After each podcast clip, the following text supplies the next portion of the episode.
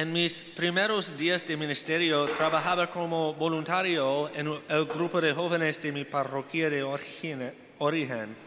El líder del ministro me invitó a asistir a un retiro que fue organizado por un grupo llamado Rich Youth Ministry y al final de la semana decidí presentar mi solicitud para unirme a Rich.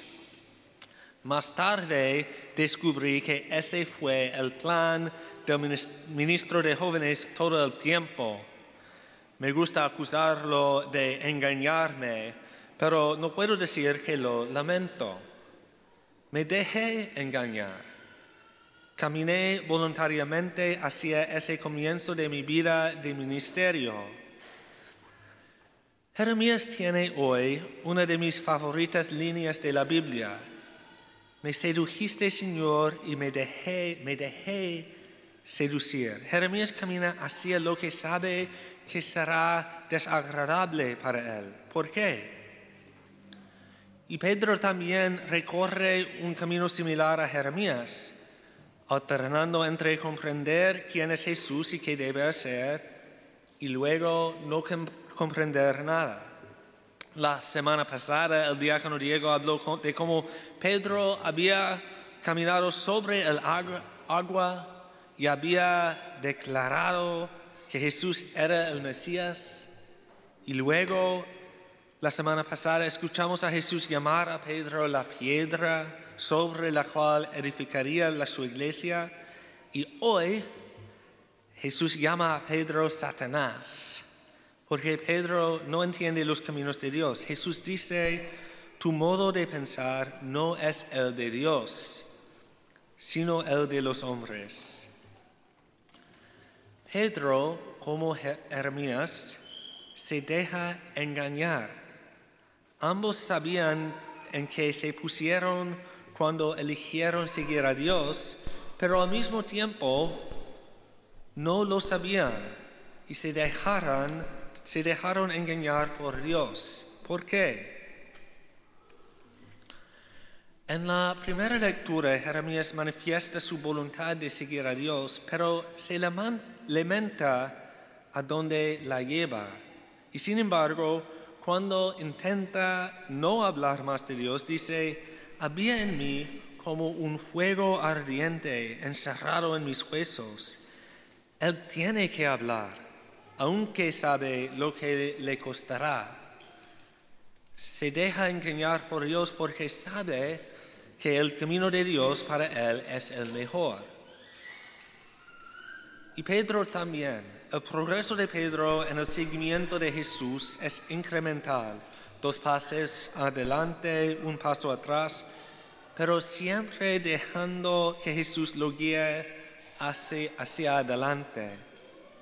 Aunque sabe que podría terminar en un lugar al que no quiere ir. De hecho, después de que Jesús haya resucitado de entre los muertos, Jesús le dirá muy explícitamente a Pedro, cuando seas viejo, alguien te llevará a donde no quieras ir. En este momento, Pedro no lo sabe explícitamente, pero confía implícitamente en Jesús. Se deja engañar. El camino de Pedro es muy similar al de Jeremías. Por ahora todavía está aprendiendo de Jesús eh, Jesús todavía lo llama Satanás por su falta de comprensión. Pero después de que Jesús asciende al cielo y Pedro recibe el Espíritu Santo, Pedro comenzará a predicar con tanta fuerza como Jeremías. Y tal como sucedió con Jeremías, la predicación traerá persecución a Pedro y sin embargo no podrá dejar de predicar porque las palabras de Jesús dentro de él serán demasiado para retenerlas. Pedro debe predicar. Cuando yo hice mis primeros pasos en el misterio, ciertamente no tenía idea de que me llevarían a donde estoy ahora. A veces soy muy parecido a Jeremías lamentándome a dónde me llama Jesús a ir y qué me llama a hacer. A veces soy como Pedro. En un momento declaro que Jesús es el Mesías para que todos lo escuchen. Al siguiente momento le digo a Jesús que debemos hacer las cosas a mi manera en lugar de a la suya. Jesús nos llama a cada uno de nosotros a seguirlo, pero no dice exactamente cuánto nos costará, solo que nos costará. Él nos dice a todos, el que quiera venir conmigo, que renuncie a sí mismo, que tome su cruz y me siga. Y San Pablo nos dice, ofrezcan ustedes mismos como una ofrenda viva. Jeremías demuestra el desprecio que recibió por hablar como Dios le ordenó hablar. Y sin embargo, con todo esto, la atracción por seguir a Jesús es increíblemente poderoso.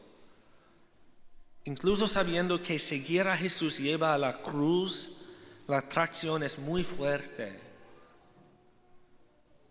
Yo no sé lo que me costará seguir a Jesús, pero estoy dispuesto a pagar ese costo. Por mí vale la pena seguir a Jesús.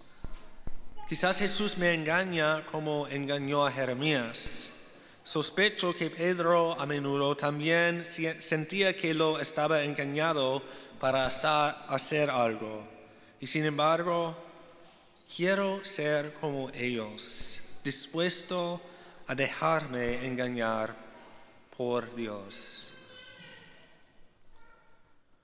Como tarea por esta semana, reflexionemos sobre esta pregunta. ¿Estoy yo dispuesto a dejarme engañar por Dios?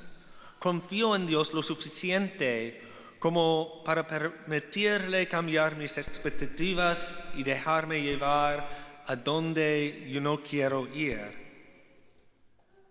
Me comprometeré a tomar mi cruz antes de saber qué es esa cruz.